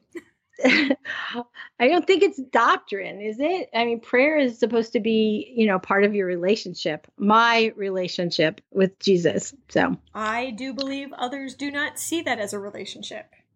Oh, I completely agree with you there. So there you go. That's all I'm going to say. That's all I'm going to say. Um. So, so anyway. Um. Okay. So this we can all agree on. When Anne snuggles into that bed, after having said respectfully yours, Anne Shirley, which I really think is a delightful end to a prayer and is so cute. She realizes, oh no, wait, I should have said amen. Well, should I get back out and do it again? She says in the book, and Marilla's like, please get in the bed. But when Anne snuggles into that bed, that is a little child with some hope. That is a little child who feels secure at last. That is a delightful, tiny little two second scene. And it's such a wonderful juxtaposition to the night before where she sobbed herself to sleep. She's just so comfy now, or last night she was really literally in the depths of despair when Marilla goes downstairs after tucking Anne in, um, she says to Matthew, "The girl's next door to a perfect heathen." It's like, oh, she, we've got so much work to do with her. and I keep thinking in the book that was actually the tipping point right there when she realized, wait, I could do her some good. Because Matthew mm-hmm. does say, you know, Marilla's like, what good is she to us? And Matthew says, we could be some good to her. And mm-hmm. that is kind of hammered home in the book when Marilla realizes how lax Anne's religious education has been, and perhaps that is something she could help with. So I think that in the book is a little bit more of the tipping point than it's portrayed in this in this series. I like it nonetheless. Even the lighting is authentic. I super like it. Anyway. Oh, I know. So it's morning time. It's morning time, and where is Anne? Is she gone? I'll check the silverware drawer. No, she's up early. She's outside doing chores, and her little face, she leaps out of the chicken coop and she says, Eggs! really loudly, and she has flowers all in her hair, and she doesn't have her little pinafore on, and she looks freaking bizarre, but so happy.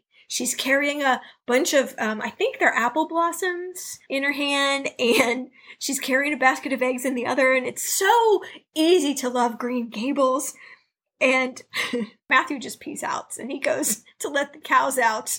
and Marilla is like, I'll have breakfast on when you get back well when she shows up with those flowers in her hair and this is actually what they use on the uh, cover art for this show of her with these flowers but it's so realistic. That's exactly how a young girl would make a little chain of flowers and put it on her head just sticking out askew. It would never be one of those perfect you know wreaths of flowers that you see on little kids sometimes. It would be like that just crazy wild in this wild hair that's not even brushed. Oh so realistic. and so Marilla is like, You should have left these on the tree. You know, I thought so too. If I was a blossom, I wouldn't want to be picked. Wouldn't it be delightful to be a blossom? And then Marilla's only comment on that is yesterday you wanted to be a seagull. Get used to the likes of that, Marilla. I know. I, I did LOL, like literal, on that one. I was like, oh, that's so funny. Here is a little window into Marilla, though. Guess what she did with the apple blossoms? She did not put them in the fire. She put them in a vase in the middle of the table where they remain, as a matter of fact, for quite a long way and they play a major part in another scene. So mm-hmm. we're not burning up Anne's field flowers anymore. Now they have pride of place on the dining room table. Just saying. Yeah, there's some pretty in their house. How about them apples? So next we see Anne. She is out at the clothesline and there there's sun shining through. It's just beautiful. And she's got a little card in her hand and she's reciting it and she's learning the Lord's Prayer. But again, she likes it for the poetry. She's all excited about this prayer, but she's excited about it for the way the words are working for her, you know, like the poetry of it. Well, it's obvious that Marilla wants a less creative prayer tonight than she had last night. so she's got the old uh, faithful one there. But um okay. So get this. I have been looking at this whole episode. And do you remember the old saying from Laura Ingalls Wilder? It's wash on Monday, iron on Tuesday, mend on Wednesday, churn on Thursday, clean on Friday, bake on Saturday. So I'm wondering, is this Tuesday? I'm just saying. I just want to kind of see. I'm losing track. I'm trying to nail it down, but I keep thinking this might be Tuesday because this is the day that you're taking the dry wash off the line, right? Oh my gosh. If I wish this was a visual medium for this just this one moment because my jaw is literally wide open. Like, oh my gosh. That is brilliant. Good Well, job. And if you get okay, so more more later. More later on that. So Marilla decides that she has a bolt of cloth and she may as well use it. She always gives her gifts with such an offhand, like I it's just being wasted. I might as well make you a dress. Like she's not she's not like, I would be delighted to make you a dress. It's like, well, you know, you need something serviceable. I will make it. And Anne pitches for puff sleeves, of course. And and blue. But she gets a brown, it's a very sensible color. And Anne and Marilla have another eye showdown, which I love right here. Well, if you make it as plain as this one, it shouldn't take you any time at all, says Anne. And then they have the, I mean, you look, they hold each other's eyes for like a full four seconds. Marilla's like, I'm not going to dignify that with a response. And Anne's like, and now you know my feelings. That's funny. And I have to say, there's a first appearance of puffy sleeves. Anne's kind of got a little obsession with them through every adaptation and including this one. Mrs. Lynde comes for an inspection and catches the wrath of Anne. That's the 30 second summary of this, but oh, so much happens. So Mrs. Lynde shows up and she's made an excuse. I guess I didn't think you'd have time to do anything. I've made you some scones. Or is it scones? I don't even know. So out of sequence, maybe, on her baking day for an excuse to come in and get the deets. You know, she's a close enough friend though to come in the back, come in the back and sit in the kitchen. I don't even know if she knocks. Does she even knock? I guess I don't know. But um, it's kind of like now, and tell me if I'm wrong. If you go to someone's house and you don't know them very well, it doesn't occur to you to go upstairs, does it? No, never. See, that's kind of like coming in the front door versus coming in the back door. Oh, To- yeah. To me, seems like that's the private area. So anyway, Marilla blames Matthew for the whole thing, and Mrs. Lynde, when Anne comes downstairs, is so casually mean. That are her ten kids scarred for life or what? She is harsh. And again, it's like she's treating Anne like she's just an object, like she can't hear her. You know, it's Anne's like, I'm right here, you know, and she's like, well, the first thing she says is, they didn't pick you for your looks. And then she goes on to carry on about her skinniness and her hair being red, red as carrots. Ooh. Fine words. Yeah, in Anne's world, I guess carrots are her tipping point right there. And oh, Anne talks back to Mrs. Lynde. Anne goes off and she tells her, How would you feel if someone called you fat? How would you feel if someone called her blah blah blah? You are a rude, unfeeling woman and I hate you. I hate you. I hate you. And honestly, watch Marilla's face. She sort of is pleasantly surprised at one point. Did you see that? like, now, all right. Um, so obviously she's embarrassed. I mean, Anne runs out and she does back Anne a little bit. She gently says you should not have twitted her about her looks. And Mrs. Lynde is very harsh about orphans, just like Mrs. Spencer. It just kills me because these are respectable, nice women who presumably have children in their lives. Like, I don't envy you bringing that up, she says. Send her back. Oh, I see. The fine feelings of orphans must now be considered. Yes, you do need to give her a talking to with a fair sized birch switch. And then she wants her to send her off. Beat her and kick her out is what Rachel wants to happen to Anne. You know, and here's the thing Marilla was outwardly supportive of Anne just a couple seconds ago. She had said, She's a bright little thing. You know, that's positive. She's saying something very positive. And now suddenly, you know, Rachel wants her to beat her and send her off. Rachel, with all the experience in parenting, and Marilla with zero. I love that whole thing at the end, that whole fakey fake. Oh no, I'm not. She says vexed, which I love that word. I'm going to bring that back. She goes, I'm not vexed. I'm far too sorry for you to have any room left for being vexed. But then that look at the end, though, where she straightens up her bodice and then gives Marilla the eye and then whips her head and gets out of the kitchen. I just love it. I have to. I'm, I'm flipping through my papers so that I can add um, vexed to the end of Green Gables drinking game because they say it a lot. Be vexed. They say it and they be it. They be it. They, they be it. They be it. It's okay. I'm a professional. I use words all the time. Okay. So the next thing we see is Anne. Anne had run out of the house and she's just running and she's running through the fields and she's running and she's running in her underwear, I have to point out, because Marilla needed her dress to use as a pattern. But she doesn't care. She's just running, running, running until she is at a cliff. And the camera pans out to show the vast expanse of cliff here in Prince Edward Island. it, it is stunning, you know, as a visual, but it's like, oh my gosh. Anne's like, now what do I do? I mean, literally and figuratively. She's so tormented, and they freeze on her face, and one of her braids has come undone, and the wind is blowing, and she says nothing. Did you read in her face, should I jump? Did that occur to you at all? I didn't. Oh, maybe I'm even darker than this. I don't know. I was kind of, I guess, flashing back even to maybe Pride and Prejudice, where they had Elizabeth Bennet standing on the cliff and you let the wind blow on you and, and let the air blow the cares away. And you just mm-hmm. have to stand there and just kind of take in the atmosphere and let all the hate and stress leak out of you maybe. Elizabeth bennet wasn't in her underwear. Elizabeth bennet was a grown person though. Oh oh excellent point. Back in the barn with matthew and marilla and anne comes back and apologizes. Matthew immediately gives anne his jacket and looks genuinely concerned, like, is she okay? And he is hoping Marilla's going to be reasonable. I, I don't know if he has much hope about it, but he really he's he's pulling that way like oh please oh please because on the way back to the house he puts his little oar in and he goes remember when old lady adams said you were gawky and marilla's like ugh do not embarrass me like he's trying to say now think think about how you felt think about and she's like ah, ah, ah. not in front of the child you know? so Anne is contrite. She really is. Shut me up in a dungeon. I'm so sorry I vexed you. That would be drinking had we started the drinking game.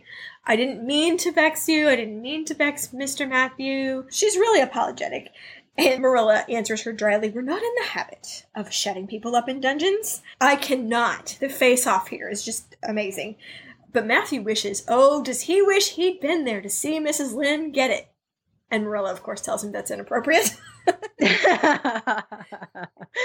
I wondered at this point if Matthew was kind of looking at Anne as almost a role model. Has Matthew been having these thoughts going through his head this whole time? If they're kindred spirits, Anne might say what Matthew was already thinking. I wish I was brave enough to act like that. I see it. Yeah. So, um, so he's putting the milk in the crocks, by the way. So I don't know if that's for churning on Thursday. If we're following along. on our weekly chore list? I don't know. Um, Marilla lays down the law. It's not me. In fact, you have to apologize to. You have to apologize to Mrs. Lynde. No deal. She was in the wrong, not me. She needs to apologize to me. And Marilla's like, not gonna happen. You're gonna be in your room. Well, then I'm gonna be in my room forever. And she's like, well, I hope your mind changes by morning because you're in the room. So Anne goes upstairs. Marilla is in the kitchen, and Matthew's like, oh no, what is happening? And moonlight fades to morning. And there she is, still in the room. And Matthew sneaks upstairs like a spy to listen at the door. And in the book it says that Matthew's only been upstairs in his own house five years ago to help Marilla hang the wallpaper up there. But otherwise, he hasn't been upstairs in his own house in 20 years. Uh huh. Yeah. I, I noticed that too. Well, he wants to make sure she's not crying, I think. He's listening. He doesn't knock, he doesn't say anything. We cycle through again. It's night number two. And again, he sneaks up to her room and this time he does go in and what is Anne doing? She's playing pretend in her head. So she's, you know, she's not completely upset. I don't know what they thought she was doing up there, if she was crying again or really upset, but she's just play acting in her head. And Matthew's whole mission here is to talk Anne into going to apologize. And I thought for some a man who does not talk very much, he did a very brilliant job, don't you think? Well, I think so. And he's got some motivation because he has lived with Marilla for over 60 years and he knows this could end up being forever. Mm-hmm. and he said, Marilla is a dreadful, determined woman. And Anne's like, so am I. Okay, okay. Uh, you know, he thinks yeah. of another way to approach it. And I think he uses the right tack, meaning he says it's terrible lonesome down there without you. And he also says you're smart. You can find the right words. One day, yeah.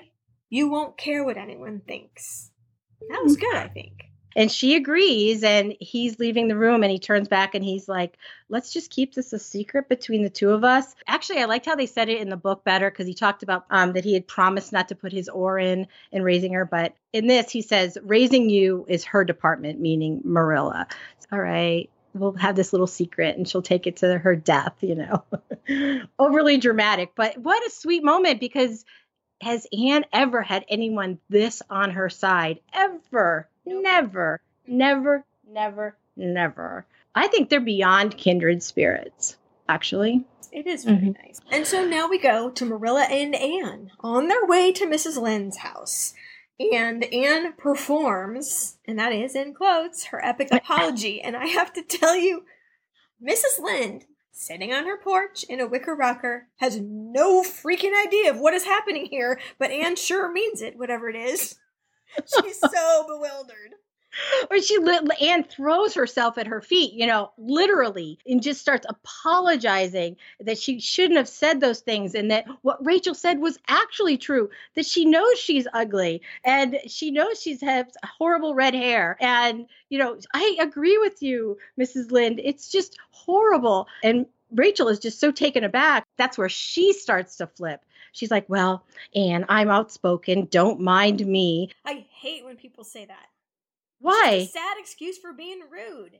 Okay, but Anne's response is just brilliant. Okay, I'm outspoken. Don't mind me, says Rachel. And Anne says, I look forward to not minding you ever again. I know, I do love that. And I have to tell you, the whole time Marilla is standing over there suspecting this is one of those Princess Cordelia things. Mhm. But I think, you know, well, as long as Mrs. Lynde is buying this, I'm going to let this roll. Kind of. You know what I mean? But Mhm. everyone gets that last thing, and there's a moment. Everyone Yeah. gets that I'm looking forward to never minding you again. I was audio listening to Anne of Green Gables, and during this scene, for some reason, it just struck me that Maud Montgomery here kind of reminds me of how Jane Austen was. And then I kept noticing it throughout the rest of the story. Like she makes these wry observations on society that have like double meanings to them. Mm-hmm. Like on the face, they're like a statement. I look forward to not minding you ever again. But in reality, it's a, you know kind of a sarcastic comment. And I don't know. Is did Jane Austen influence Maud Montgomery more than I thought she did? I really think she did. And I also think this particular adaptation of Anne has a little bit of an ancestor in the Mansfield Park adaptation from Jane Austen, the new hmm. one, because I think Fanny Price, the main character in Mansfield Park, in that adaptation is like half the book character and half Jane Austen herself. I really do. They think they mixed them up.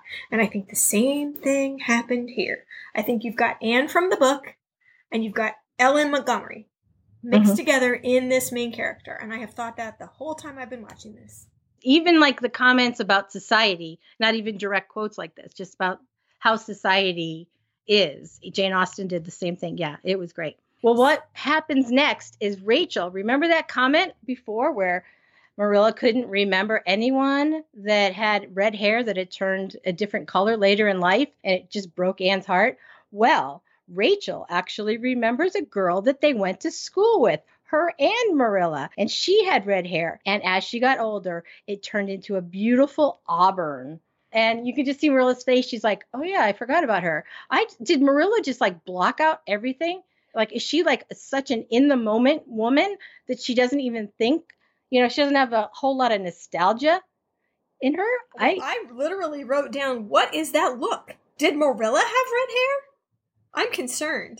oh, You're going to pretend not to remember someone that had red hair, and then Mrs. Lynde is slyly referring to, you remember. oh, that's interesting. I just assumed it was some. You know, it's a small town. When young Marilla comes, that's a little bit of a spoiler alert. I Mhm. forgot to look ahead. Let's see if she has red hair.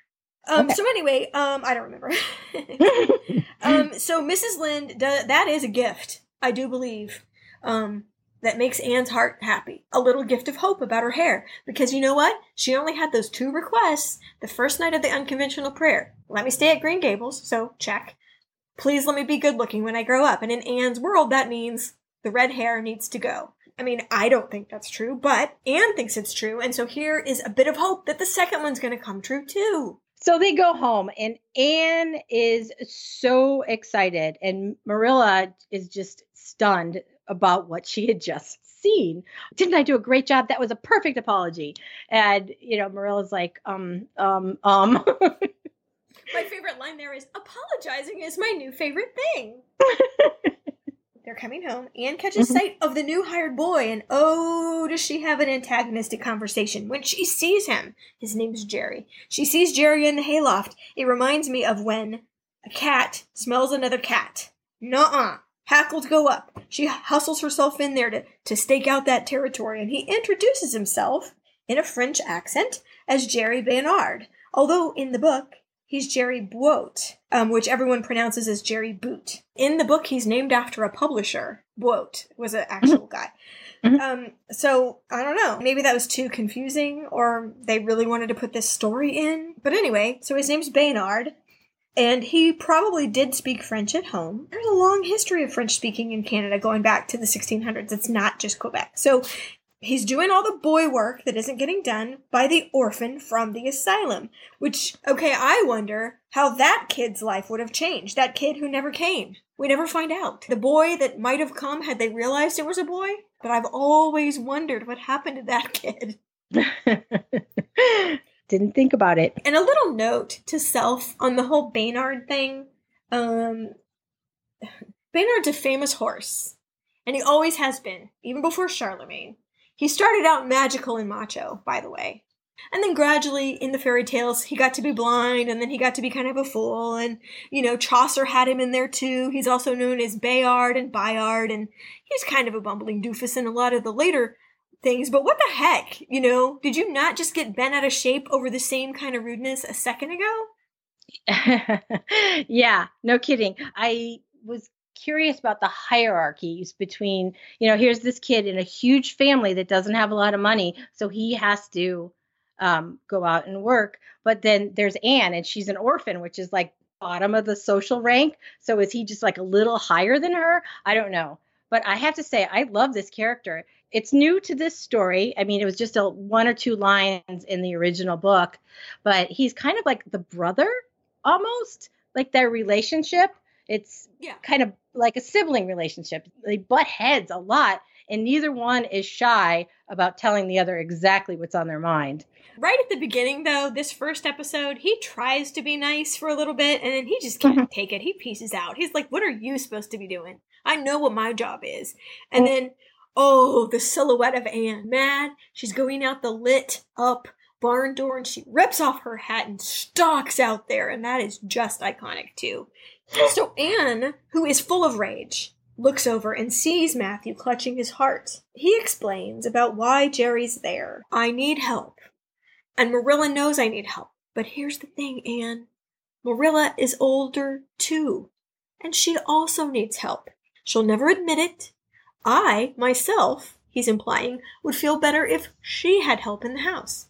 And so Jerry asked, What are you supposed to be doing? Oh, Matt just told her what she should be doing, which is to go in the house and be Marilla's help. And when Matthew takes her hand and they smile, I just, I mean, he's the best. Yeah. And I don't think either one of them has ever had somebody, like I keep saying this over and over again, but have had that relationship with anybody in their whole lives.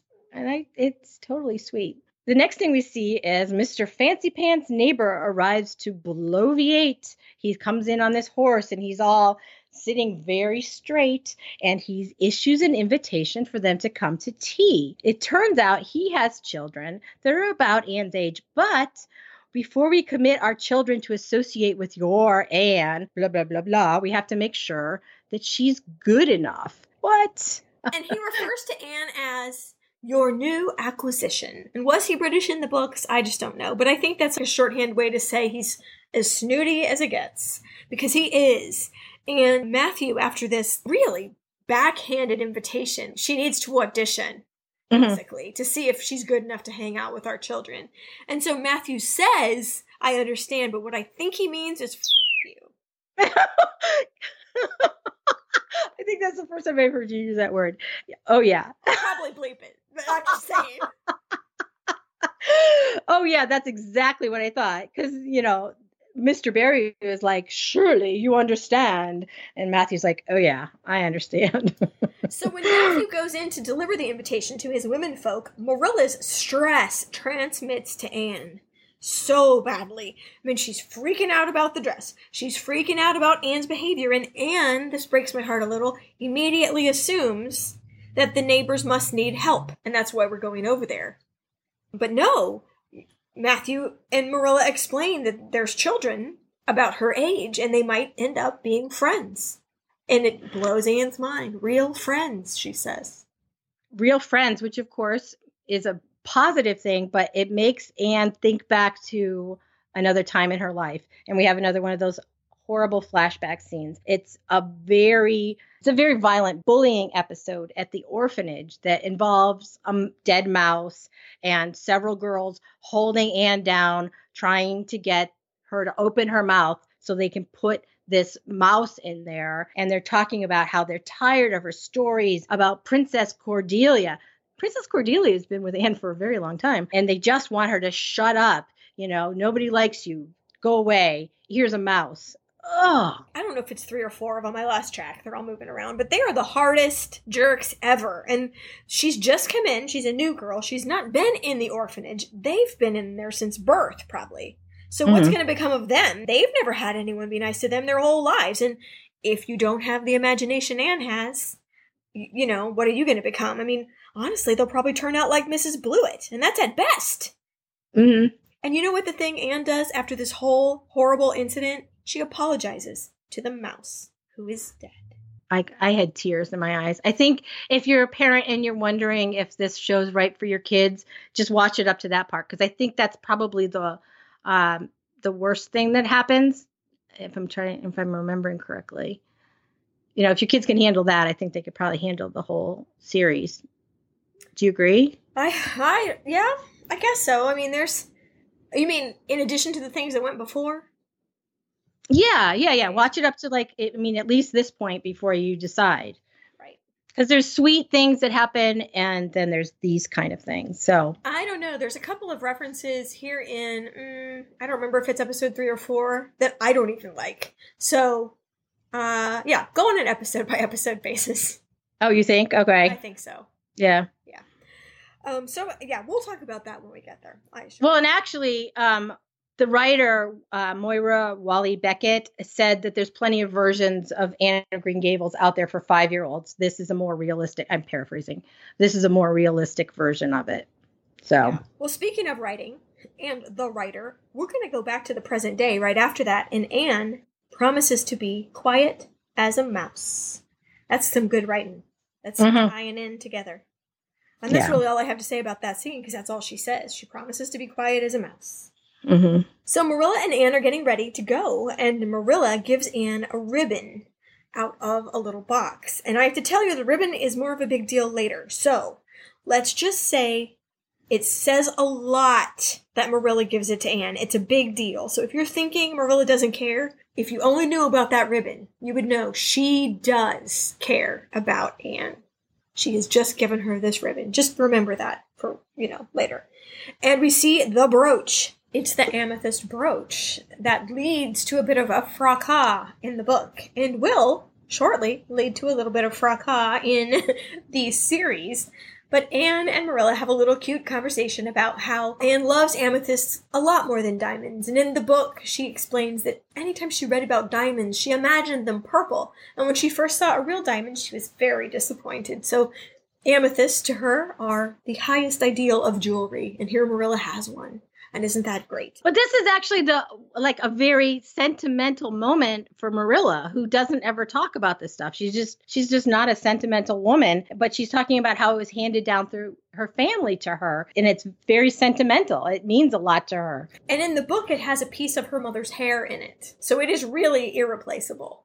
Mm-hmm. they don't mention that in this series but in the book that's kind of a little added like something yeah. So how does Marilla? She wears it on her shawl. It's her dress up shawl. She uses it to pin the shawl shut. So Marilla and Anne are going off to the Barry's house. And again, Anne is just so stressed because they're going to meet Diana, you know, this potential friend and her whole family.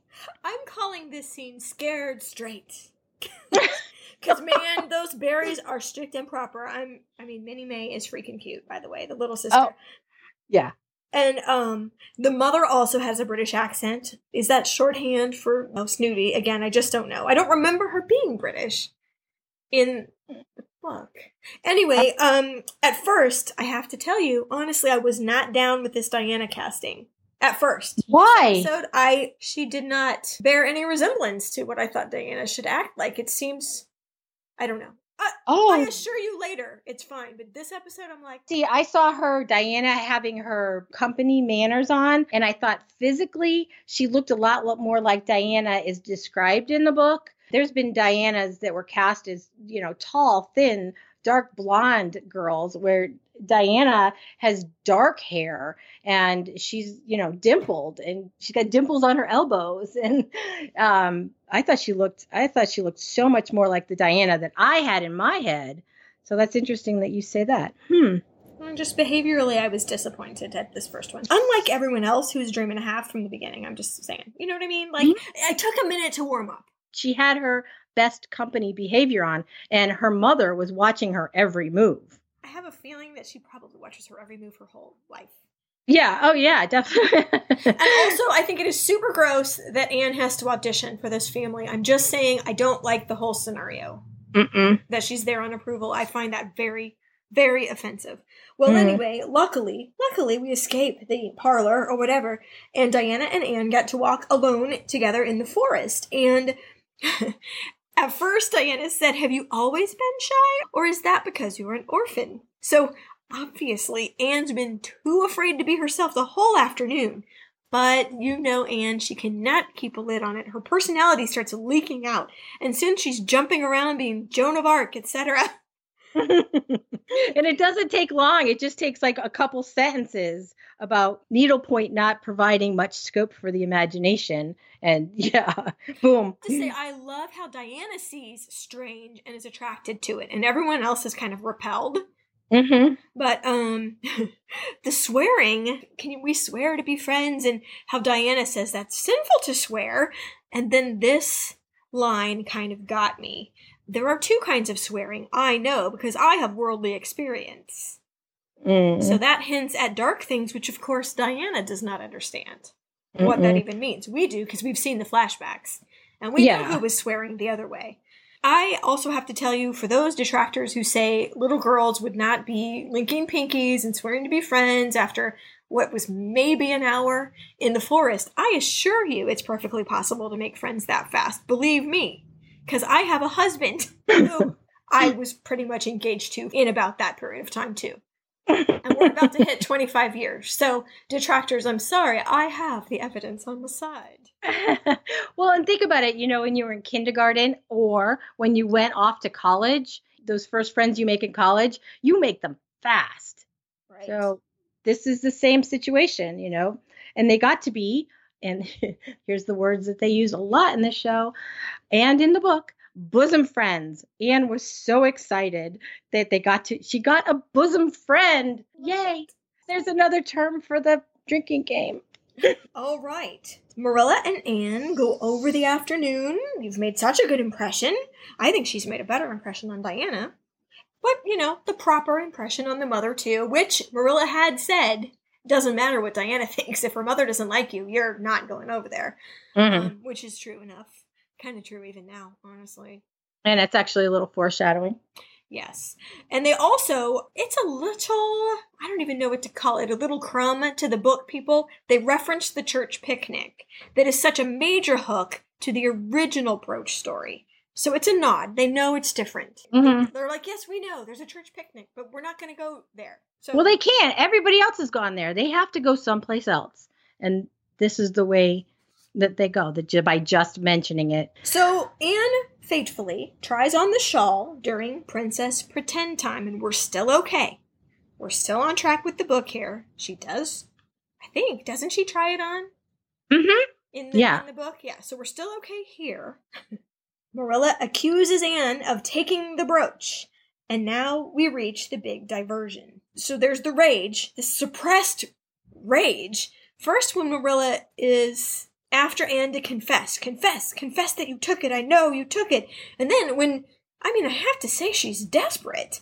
Anne's kind of in a bad place and she makes up a story and confesses to save herself. Whoa, I mean, dang. I, I clutched my chair arm. I did not see this, this coming. Marilla tells her she's to be sent back in the morning. Mm-hmm. Why why didn't you see that coming? That's in the book, isn't it? She doesn't get sent back in the book. No, no, no. She didn't. She didn't send her back, but Marilla said she was going to send her back, and that was the tough choice that Anne had. She hadn't. There was no right way out. She could confess to something that didn't happen, or she could be sent back. That's the choice that Marilla gave her. No, in But- the book, she couldn't go to the church picnic. Oh, It was not as high of stakes. That's Oh, you I are said- absolutely right. You are absolutely right, and I do apologize. You are correct. So right. it was it was like a lot lower. This this brooch it meant something, but it didn't mean the end of all the good in Anne's world, which is what it seems to mean here. And I I was quite taken aback. Um. Mhm. Uh. So yeah, off script. If you know purists are not going to like this, um, pretty much at all, and um, and hyperventilates. I I just have to say that's high to low in 30 seconds, and I didn't see it coming either. And there might still be a handprint on that chair. I'm not real sure. yeah, well, she didn't. I mean, she thought if she confessed, she could stay. And the story she made up was very believable. Yeah, she Which- said that she had um, taken it outside to see it glitter in the moonlight and had leaned over the well and it had fallen down the well. Mm. And in the book, it fell in Barry's pond. Equally Right. irretrievable, but um, water, you know. Oh, okay. We had this terrible, conflicting scene where now Anne, her dream is crushed in one moment, and Marilla flipped really fast. But this was the like the one sentimental thing she had. I mean, think about it when you have everybody's had this happen, right? Where there's a flood in the basement and your college yearbook gets destroyed or you know, or something that means something to you Yeah. and that feeling you have, you know it's just a thing, but there's so much emotion tied to that thing mm-hmm. that you're just crushed. And I think, you know, that's why Marilla flips so fast. But the next thing we see is again, it's another morning and the sun is up, but Anne is sitting in the back of a wagon and she's on her way back to the orphanage. Like a workman's wagon. Could you see what was in the back of that cart? Fish. Oh my god. there was fish. I had to. I, I'm like, what is in that cart? Yeah, there's like, a, and I couldn't quite figure out where the fish would have come from, or if they just like got a hold of this guy and he, they knew he was going back to town and he was bringing some fish with him because it wouldn't have come from the Cuthberts farm. They don't farm fish. No, I think it was just like a passing wagon. Like that's how far she's fallen. You know what? The family's not even going to take you back. You can sit mm-hmm. in the back of this guy's wagon on his hmm. way to the harbor. That's how good you are now. It's like a real oh. But Marilla wants to make sure she's not sending Matthew because that is just ridiculous. Because Anne will use her magic and Matthew will have all these conflicting feelings and it'll just be a mess.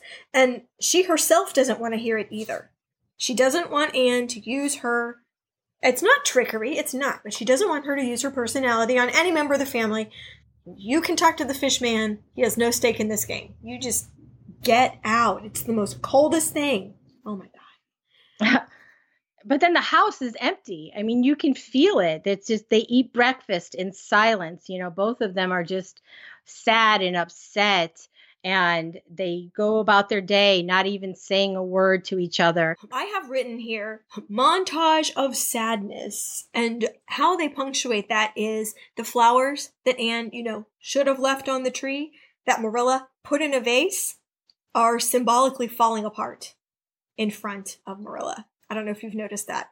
She No, I didn't. I noticed it was like the house was so silent that you could hear that flower blossom hit the table. So Marilla, you know, she's going about her day quietly and she goes to put the laundry away. I don't know what day of the week that makes it. Um, and she sees something and she reaches in and she finds that brooch in the chair cushion. Matthew probably thought the house was on fire when she screamed out the window. Oh, yeah. Yeah. He had to because it was like, oh, what has she done? I bet she feels horrible. I always do after I lose my temper, like sick, kind of. And even if I was right, but Marilla is in the wrong, wrong, wrong.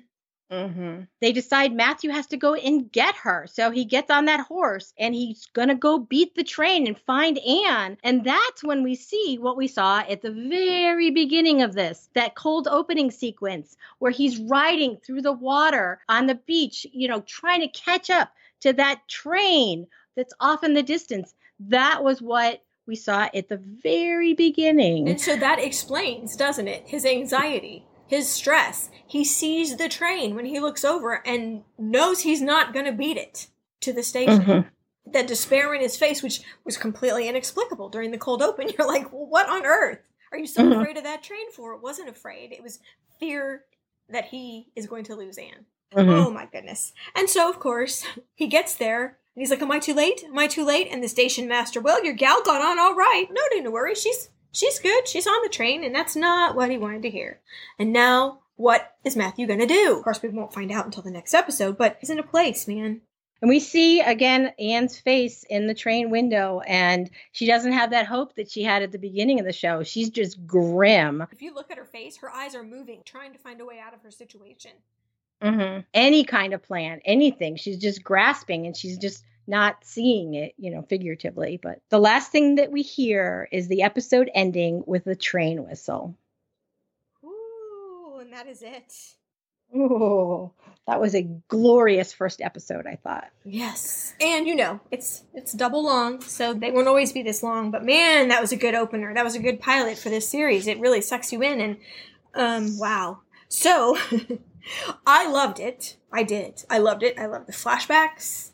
I loved the grittiness. I loved the realism. I loved the production value. I loved the costuming was even far superior to any that's ever been before. Mm-hmm. I agree with you uh, 1000%. And I do wish that people could have been privy to our conversation when we both first saw it. it was like, we had exactly the same reactions like, oh my gosh, this is so special. Nobody is trying to take away from you the 1985 one. I really think there's room for both. I completely agree because if you love the story, don't you want to keep exploring it? I mean, how many women do we cover that somebody knows about? But you still want to hear it again with a fresh take. Now, the biggest difference from the book in this episode, we might as well do this every episode. Okay. Yeah, the biggest difference from the book is the whole sending back thing, I think, which really was not in there at all. And the introduction of Jerry. Yeah, and then you could make an argument for all the flashbacks, which I bet a lot of people are going to object to. I like them. I do. Mm. Well, you know, what was reality for an eight year old sent to be a servant in a house with eight kids? Even the nice ladies look down on orphans. What would they hope for their own children in that situation? Do you know what I mean?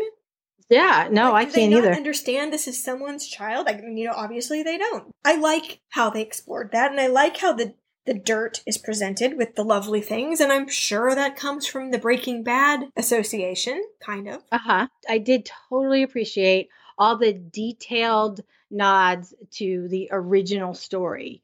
Yeah. You know, there were so many of them throughout. I'm sure there was ones that I missed, you missed, and you know, those people who've read the books, they don't need to read the books again, but they still keep reading them are going to find. So, yeah, I love that part. Um, let's see. My favorite line, I don't know if you have one, but maybe uh, every subsequent episode we should have a favorite line. My favorite line is Anne's line to Mrs. Lynde I look forward to never minding what you say again. Oh, shoot, that would have been mine too. We could both have the same one. Okay. If your friend orders macaroni and cheese, you also are entitled to order so, macaroni and cheese. Macaroni and cheese. okay, yeah, that was my favorite too, I think. If I have to pick. So now it's time to rate the episode, and we should use, as I am currently drinking, not currant wine, haha, vocabulary, but raspberry cordial that I made that has vodka in it, but it's a very small glass. So, 10 out of 10 raspberry cordials would be the perfect score. So, how many glasses of raspberry cordial would you give this episode on a scale of 10? Oh, nine and a half. I was, I just felt like such joy and sadness. I felt so much, I guess, is what I'm trying to say, watching it that when you can feel the emotions of what's on the screen, I think that's that's the whole point. I mean, it's the whole point of reading. It's the whole point of watching things like this. So I'm to except for that, the only flaws was that tree that couldn't hold her if she tried to sleep in it, and a teeny tiny bit of overacting. I'm going to give it 9.5. Well, okay, so I have written down here 7.5, but I think I'm going to move it up to an 8.5. Why did you take points off? I don't know. I guess maybe it's less that I'm taking points off, is that I'm leaving room for exceptionalism. Oh, okay. So perhaps on my scale, 8.5 is delighted. Would recommend. Oh. Maybe this is a point removal. I was a little taken aback by not the change necessarily in like sending her away because you know I understand, especially having seen the next episode, why you want to have a little field trip, etc. You got to get her out of town or whatever. But um, I didn't like the way that Marilla was portrayed, the freaking out there. I was I was taken aback by that, and I didn't I didn't see it coming based on how her character had been built, and I I felt a little uh, betrayed. by Marilla, not by the script, not by the difference from the book, but the character. I think. Okay. And not even the portrayal of the character. It's the writing. It's the I don't know. So anyway, yeah, I was a little bit uh, shocked in not a good way. So that's fine. Oh, okay. All right. Well, I will tell you that I am developing the Anne with an E drinking game, and it is nearing completion. I just need to put some extra rules on here, and I will have that ready for the next episode. Nice. I'm going to make my own raspberry cordial with vodka next time. You could drink it every time. I mean, I'm certainly not going to go through it. So, um, in anticipation of this, I got the Anne of Green Gables cookbook, which was written by Kate Macdonald, who is actually a relation to Maud Montgomery, and kind of a kid's cookbook, but they have recipes and quotes from the story tie into the recipe. So it, some of them are a little bit of a stretch, but you can't have a whole cookbook full of raspberry cordial. But there's like chocolate caramels recipe, which ties into that. Is so there I a think recipe for lettuce salad, which I always thought was hilarious. Yes, actually, there is. Um, I'm, I'm flipping through here. Yes.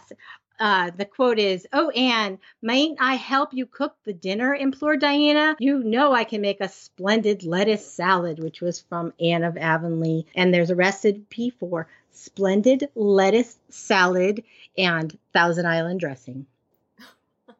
All right. So I think I'm going to make something from this for every episode, and uh, that's what I'm going to do. Drinking and eating. That's my major contributions, Beckett.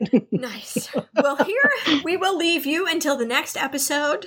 I hope you have enjoyed. They will stay in the same feed as the History Chicks, and if you have just joined us for the Anne with an E recap, please go back and listen, especially to our coverage of L.M. Montgomery, the author that wrote Anne.